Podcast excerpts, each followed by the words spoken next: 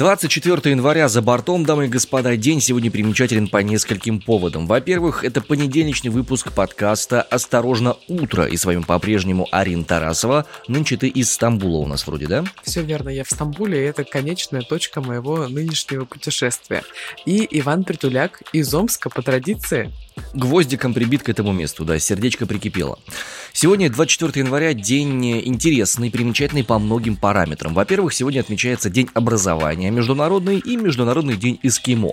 Так что можете за здоровье, ну только аккуратненько, чтобы сильно горло не простудить, эскимо сегодня бахнуть. А ты больше за образование или за эскимо? Я за образование эскимо ну, как бы совместно. Кто-то же придумал его, да? Вот, собственно, оно и получилось. Хорошо. И два интересных события сегодня произошли, которые странным образом откликаются в подборке новостей за выходные. В 1848 году в Америке 24 января началась калифорнийская золотая лихорадка неорганизованная массовая добыча золота, собственно, в Калифорнии. И мы тоже с Ариной себе иногда чувствуем, как эти самые золотодобытчики, пробиваясь через горы руды, мы находим золотые слитки, чтобы донести их до вас и рассказать о том, что самое важное и крутое произошло за выходные. Там золото мыли, а мы моем новости. Ну а второе событие, оно менее доброе и позитивное, однако более значимое. В 1874 году, 24 января, Вера Засулич, революционерка, выстрелила в петербургского градоначальника Федора Трепова, который, вопреки закону о запрете телесных наказаний, приказал выпороть политзаключенного. Суд присяжных девушку оправдал, а этот поступок обнажил глубину противоречий между властью и обществом и вошел в историю. Вот и среди наших сегодняшних событий, увы, есть несколько, которые, к сожалению, могут сравниться по своей драматичности и по своему значению с тем, что произошло 150 лет назад.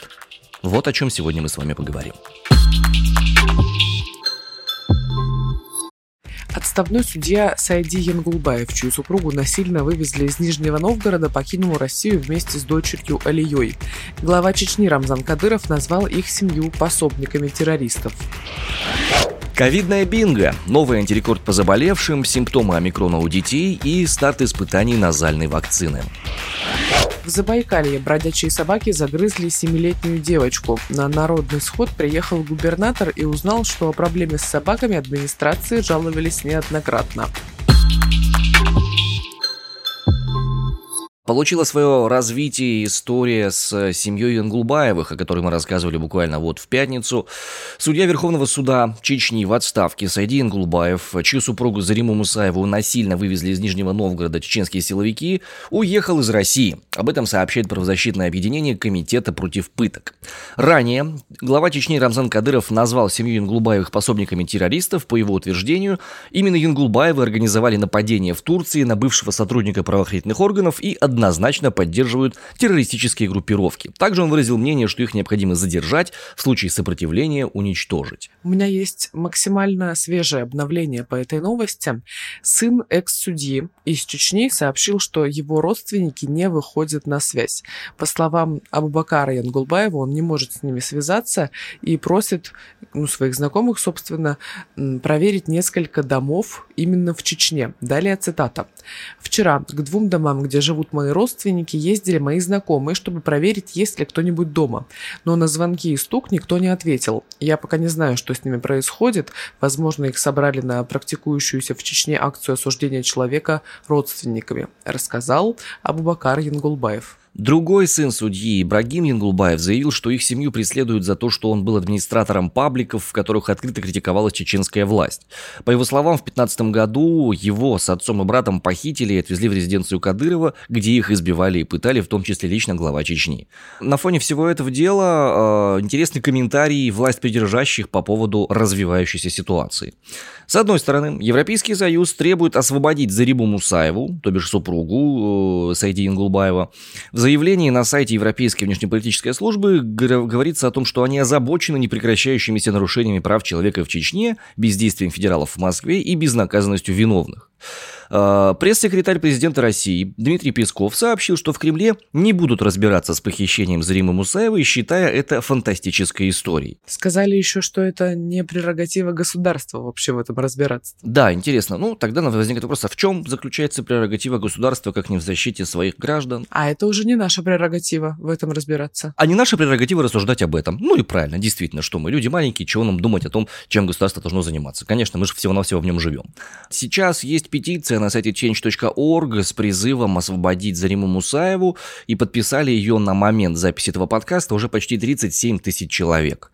Честно говоря, как именно комментировать происходящее, я не знаю, потому что у меня какое-то тотальное неверие в том, что это действительно происходит в 2022 году, в стране, ну, которая считает себя там развитой, правовой и так далее и тому подобное. И комментарии администрации президента по этому поводу тоже вызывают у меня оторопь и ужас, потому что возникает странное ощущение, что, походу, вот мы и нашли тех, кто может быть более сильным. Ты знаешь, что меня еще удивляет? То, что вообще вся эта ситуация имеет довольно громкую огласку мы можем что-то слышать, какие-то истории в тех же самых подкастах, которые связаны так или иначе с ситуациями, которые происходили в Чечне, или о которых там говорят э, люди, которые участвовали в этих ситуациях и так далее. Но, как правило, СМИ об этом говорят в очень небольшом количестве, и, как правило, о Чечне пишет новая газета.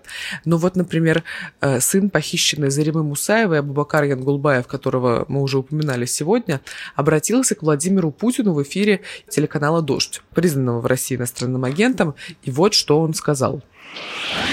Владимир Владимирович, я думаю, что уже настало время поменять главу Чеченской Республики. Этот уже все, закончился. Ну, все, а, это край. Дно не просто пробито, оно прям уходит. Это уже невозможно терпеть. А, поменяйте на нормального, интеллектуального человека. А, люди готовы идти на диалог ну, не нужен такой вот э, человек, который даже разговаривать не умеет, а может только похищать людей. Не нужно думать, что это фантастика, это реальность, и он это подтверждает своими высказываниями. Он вам же противоречит. Переходим к другим новостям, новостям всероссийского, да что-то всероссийского, всемирного масштаба. По состоянию на утро 23 января в России выявили 63 205 новых случаев заболевания коронавирусной инфекцией. Об этом сообщается на сайте Федерального оперштаба по борьбе с коронавирусом. И это, к сожалению, новый антирекорд с начала пандемии. На первом месте по заболеваемости Москва, разумеется, следом идут Петербург, Подмосковье, Нижегородская, Свердловская, Самарская и Ростовская области. В мире, по данным ВОЗ, количество заражений коронавирусом на выходных превысило 340,5 миллионов. Еще один антирекорд в мире появился в Японии. Там впервые зафиксировали более 50 тысяч суточных заражений коронавирусом, и такая ситуация складывается из-за распространения штамма омикрон. Накануне выходных сообщалось, что в Японии вступили в силу дополнительные ограничения меры для борьбы с распространением этого штамма. Кроме того, выяснилось, что, оказывается, омикрон все чаще поражает э, детей. Э, Бизнес Инсайдер э, опросили экспертов и выяснили, какие симптомы чаще всего у детей проявляются именно этого самого коронавируса. По предварительным данным, э, чаще всего омикрон вызывает у детей усталость, чихание, кашель, боль в горле, высокую температуру, насморк и головную боль. Это касается детей в возрасте от 8 до 12 лет. Данные об этой симптоматике родители заносили в специальное приложение Zoe, которое отслеживает состояние зараженных. Другие опрошенные медики э, отметили, что Среди симптомов может быть кожная сыпь и диарея. Редко сообщается о появлении крупа, при котором кашель становится лающим, а это отличительный признак омикрона у детей. Среди красных флагов, то есть тех симптомов, которые требуют моментального обращения к врачам, а, рекомендуется обращать внимание на сочетание лихорадки, сыпи и кишечного расстройства у детей. Что касается, значит, лекарства от этой болезни, от которой мы уже с вами страдаем третий год, значит, на этой неделе планируют начать испытания назальной вакцины «Спутник», и первых добровольцев примут уже в понедельник. Вот что говорит э, директор э, Центра имени Гамалея Минздрава России Александр Гинзбург. Предполагается, что первые две фазы клинических испытаний займут три месяца. Конец цитаты. А также еще ученый сказал, что использование интерназальной формы вакцины «Спутник» смогло бы сдержать распространение штамма омикрон. И ранее правительство выделило около 190 400 миллионов рублей на проведение испытаний вакцины такого формата. Ну а в России с коронавирусом все никак не могут научиться жить. Вот, значит, в Орле пассажир избил женщину в маршрутном автобусе из-за приспущенной маски. Телеграм-канал «Наш осторожно новости» пишет, что сначала мужчина отчитывал попутчицу с соседнего сиденья за плохо надетую маску, потом переключился на других пассажиров без средств защиты. Ну а закончилось все дракой, и, по словам очевидцев, после скандала, выходя на своей остановке, пассажир несколько раз ударил женщину и быстро скрылся. Полиция проводит проверку, и вот как это все звучало. Ты выйди! Потому что я еду по правилам, ты едешь не по правилам. Ты выйди отсюда. Мне полицию вызову, чтобы тебя наказать. Давай, давай. И вот еще одна мразь без маски. Вань, ну какая-то жесть абсолютная. Хотя, вот что интересно, что я заметила, в Турции во всех общественных местах вот, ну, большинство людей поголовно ходят в масках, даже если это улица. У всех маски на носу. То есть нет такого, что кто-то приоткрыл нос, потому что так просто дышать комфортнее. Все ходят с закрытым носом. Стоит напомнить о том, что на старте пандемии как раз Турция была одна из тех стран, где максимально быстрый был рост заболеваемости коронавирусом, потому что изначально они были очень сильно против настроена масочного режима, но, судя по всему, уроки учатся, и это хорошо. Новости из Сибири. В Забайкалье пропавшую семилетнюю девочку нашли мертвой на пустыре. По предварительным данным, загрызли ее бездомные собаки. Дело происходило в Читинском районе, в селе Домна. Родители днем в субботу сообщили полиции, что девочка не вернулась из музыкальной школы. Через полчаса тело ребенка со следами укусов нашли на одном из пустырей. Было возбуждено дело по части 2 статьи 293 УК РФ. Жители регулярно обращались в СМИ и в администрацию с просьбой решить проблему с собаками. Главу сельского поселения Домнинска Ирину Кобзеву просили об этом официально. И даже год назад в ответ на это чиновница сообщила, что администрация неоднократно просила спецслужбы отловить бродячих псов, но этим почему-то никто не занялся. В итоге в Домне после этого события произошел народный сход. По данным местных, к администрации пришли до 100 человек. Вот как это звучало. Это уже ваши проблемы. Все. Давай заходим уже, ну Больше они ничего не говорят. А родители ребенка кто вернет? Никто, сами понимаете, сами родители. Жители Домны Писали обращения пачками. Об этом сообщает нам телеграм-канал «Осторожно, новости». Писали в администрацию, в полицию, в воинскую часть. Им приходили очень похожие друг на друга ответы. Сообщение отправили администрацию, можете обжаловать. Сообщение отправили губернатору и прокурору, работа ведется. Проводятся конкурсные работы на отстрел. Проблема стоит очень дорого. Последний отлов был 4 месяца назад. Тыры-пыры, тыры-пыры, тыры-пыры. В общем, все это классические отписки. Их можно посмотреть непосредственно в телеграм-канале «Осторожно, новости». В итоге на место схода выехал глава региона Осипов и пообещал решить, как обезопасить людей. Но чтобы они не вернулись обратно на улицы. Будем думать, или в питомнике их поместить, будем советоваться с теми, с опытными людьми в федеральном центре, что с этим сделать. Но мы с территории... Какой питомник? Мы с территории домных уберем. Мы их с территории домны уберем. Раз. Второй. Мы завтра проведем совещание со всеми районами, потому что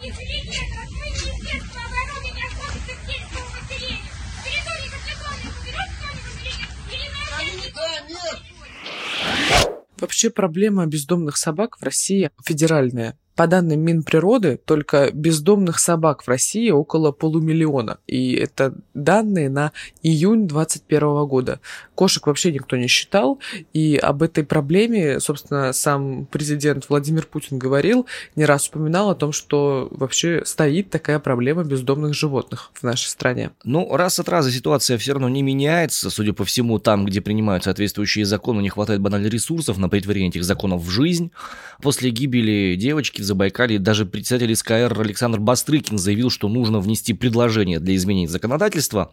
Он говорит о том, что для предупреждения таких случаев необходимо ужесточение законодательства как на федеральном, так и на региональном уровне.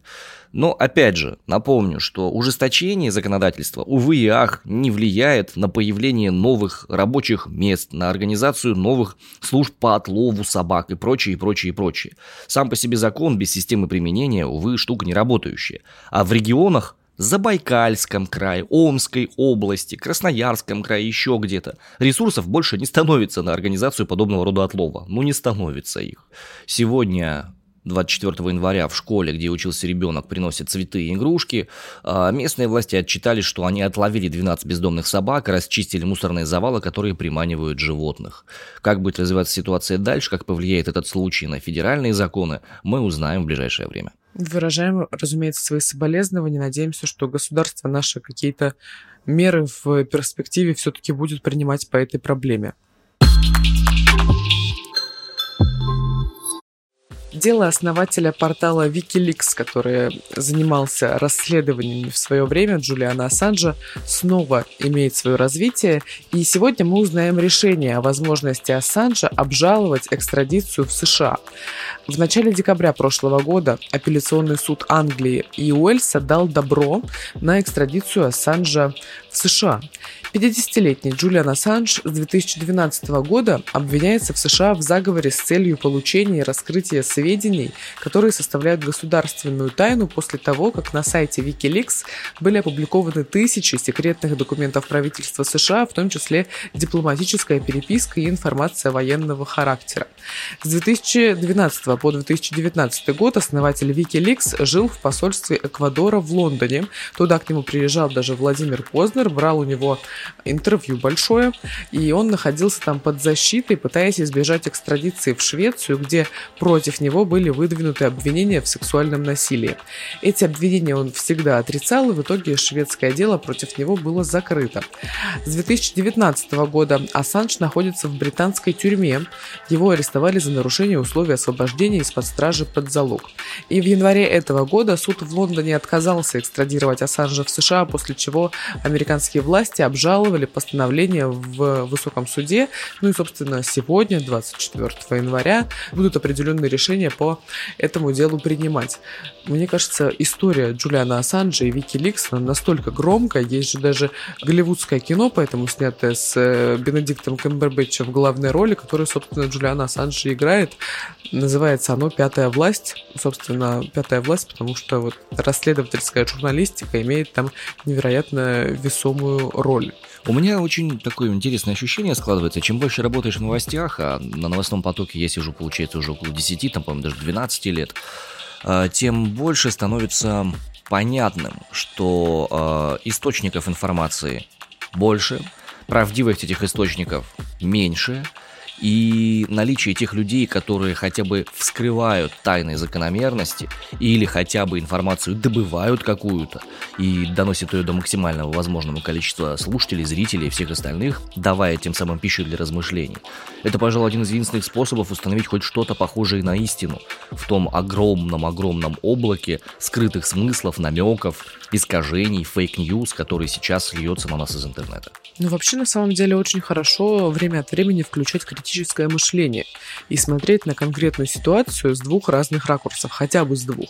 И когда есть не то чтобы привычка, но какая-то, может быть, жажда информации, жажда проверить новость, проверить информацию и узнать чуть больше, копнуть чуть глубже, тогда это, конечно, сильно расширяет картину мира и дает возможность э, с разных сторон увидеть ситуацию, а не однобоко, значит, оценивать происходящее. Вот два простых правила, которыми можно руководствоваться при оценке фактов. Первое. Почему тот человек, который нам говорит об этом, считает таким образом? Второе. Зачем этому человеку необходимо, чтобы мы считали таким же образом, как и он? И третье. Что нас заставляет верить в то, что позиция этого источника является истиной? Ну да, не два, а три. Итак, господа, из тех новостей, которые можно назвать скорее позитивными. А, в Пушкинском музее поддержали нидерландскую акцию «Барбершоп». Парикмахерская открылась на день в зале голландской живописи. Таким образом, напомню, ранее в Нидерландах выразили протест из-за очередных ограничений по COVID-19, при которых закрыты музеи, но открыты парикмахерские. В соцсетях Пушкинского музея публиковали короткое видео под великолепную музыку классическую. На этом видео мы наблюдаем, как э, Сергей Усов, барбер, стрижет сотрудников музея и некоторых посетителей в окружении великолепных полотен голландских художников. Ну, действительно, очень красивое сочетание, очень короткое, и потом вылетает плашка, в которой, соответственно, пишется, что администрация Пушкинского музея э, поддерживает э, своих коллег из Нидерландов, все культурные институции, которые вынуждены не работать, тогда, когда парикмахерские у них работают. И вот таким образом решили, собственно, ребята, э, то ли вскочить на волну хайпа, то ли действительно поддержать. В общем, оба этих варианта достаточно хорошие, как мне кажется. Ты как думаешь, голландская живопись каким-то определенным образом отразилась на том, как выглядели стрижки у клиентов этого барбера? Я уверен, иначе как. Я думаю, что там э, появились такие, знаешь, большие белые колпаки, как в полотнах 18 века, там шляпы какие-то симпатичные. Может быть, кого-то постригли на лысо и натянули на голову чулок, потому что лысые тоже были там, знаете ли. Слушай, ну это, да, мне кажется, вместе со стрижкой могли бы дарить какой-нибудь аксессуар или картину. Было бы круто, прикинь, да? То есть идешь подстричься, бац, тебе Вермеера. И в завершении выпуска по традиции наша метеорологическая географическая экскурсия. В поселке Стремоухово-Бобрик Курской области сегодня минус 4 и легкий снегопад. А вот в Усть-Козлухе Алтайского края идеально. Ясное солнце, чистое небо и никого на улицах нет, потому что там снаружи минус 25 градусов. А вот в Смоленской области в поселке Холм-Жирковской облачность переменная и всего минус 7. Идеально, чтобы прогуляться. Вань, я не могу не поделиться эмоциями и новостями. В Стамбуле вчера случился невероятно сильный снегопад. Ты можешь себе представить? В Турции вообще очень редко выпадает снег, и в Стамбуле в том числе. То есть он как бы случается регулярно, но так, чтобы шел снег буквально хлопьями, замерзал и тут же не таял, это, конечно, такое зрелище очень нечастое. И вот мы вчера, и вот мы вчера шли на пароме через Босфорский пролив, ничего не было было видно, черная мгла. А, дошли до европейской стороны, до порта Каракей, вышли, а там снаружи а, просто стеклянный шар, снег идет невероятно, какая-то красота абсолютно, конечно, сказочно. Мы начали снимать видео и говорить It's time to Russia, Russian guys. Ну, это все на английском, разумеется. И мимо нас проходили турки и такие это вы привезли снег из России. Спасибо, спасибо. Я тоже хотел сказать, надеюсь, ты показала, как правильно там снежки играть, вот это вот все. И снег, и снегурочку привезли, ну офигеть, удовольствие. Я вчера сторис из Красноярска смотрела, а там еще елки новогодние стоят э, ну, в местах э, таких э, типа набережных и на каких-то площадях, и я думаю, Ого! А я уже вообще забыла, как они выглядят, что это такое, что за аксессуар такой новогодний. Было необычно. По древней традиции сибиряков елку нужно убирать в марте. Хотя бы, когда, когда снег более-менее сойдет. Это верно. И вот сегодня 24 января, через неделю 31, и это будет последний январский день, а там февраль совсем коротенький. Ты можешь себе представить? Коротенький февраль могу. Что это буквально 4 недели, чуть-чуть побольше, и у нас начнется весна. Надеюсь. Искренне на это надеюсь. Вообще, не могу поверить, на самом деле. Так быстро зима, как кажется, еще не проходила. Но чтобы она проходила еще быстрее, холод отступал и так далее, и чтобы вы всегда были в курсе новостей, которые происходят в нашей стране и в мире в целом, включайте наш подкаст. Осторожно, утро включайте каждое утро, потому что мы, Иван Притуляк, Арина Тарасова, э, собираем для вас новости, значит, их моем как золото буквально, как несколько веков назад на Руси. Так вот, делали с золотом, вот так же мы поступаем с новостями. И, конечно, самый сок отжимаем и вам передаем, каждое утро рассказываем по будням. Слушайте нас на всех площадках. Apple подкасты, Google подкасты, Spotify, Яндекс Музыка и все прочие. В обязательном порядке, господа, присоединяйтесь к спецвыпуску нашего подкаста, который в эту субботу вышел. Называется он «Почему на Руси жить хорошо?». Э, подкаст очень хорошо пошел на Ютубе. Можете ради интереса послушать его именно там. Нам. Э, ждем ваших комментариев, интересен такой формат ли вам. Вам хорошо на Руси жить? Почему нет? А почему да? И самое главное, помните, что э, вы можете напрямую повлиять на то, что происходит в нашем подкасте, оставляя свои комментарии и ставя нам свои оценки. Мы будем понимать, в каком направлении двигаться, потому что на этой неделе у нас будет ряд встреч, посвященных э, модификации нашего подкаста. И если вы какие-то ценные советы имеете или просто мнение о том, что можно сделать круче, что лучше оставить и что лучше не трогать вообще, пишите нам в комментариях, будем очень и очень благодарны. Напомним, наши социальные сети, осторожно, подкасты в Инстаграме есть, Телеграм-канал соответствующий тоже есть. Ну и нам с Ариной тоже можно в личку писать. Приходите в Инстаграм и к нам с Иваном, я там снег в Стамбуле показываю, а Ивану другие разные штуки интересные. Да, а я исследую психологические особенности разных эмоций и течения их в ваших телах. Точно. На этом все. Любим, целуем. Адью. Пока.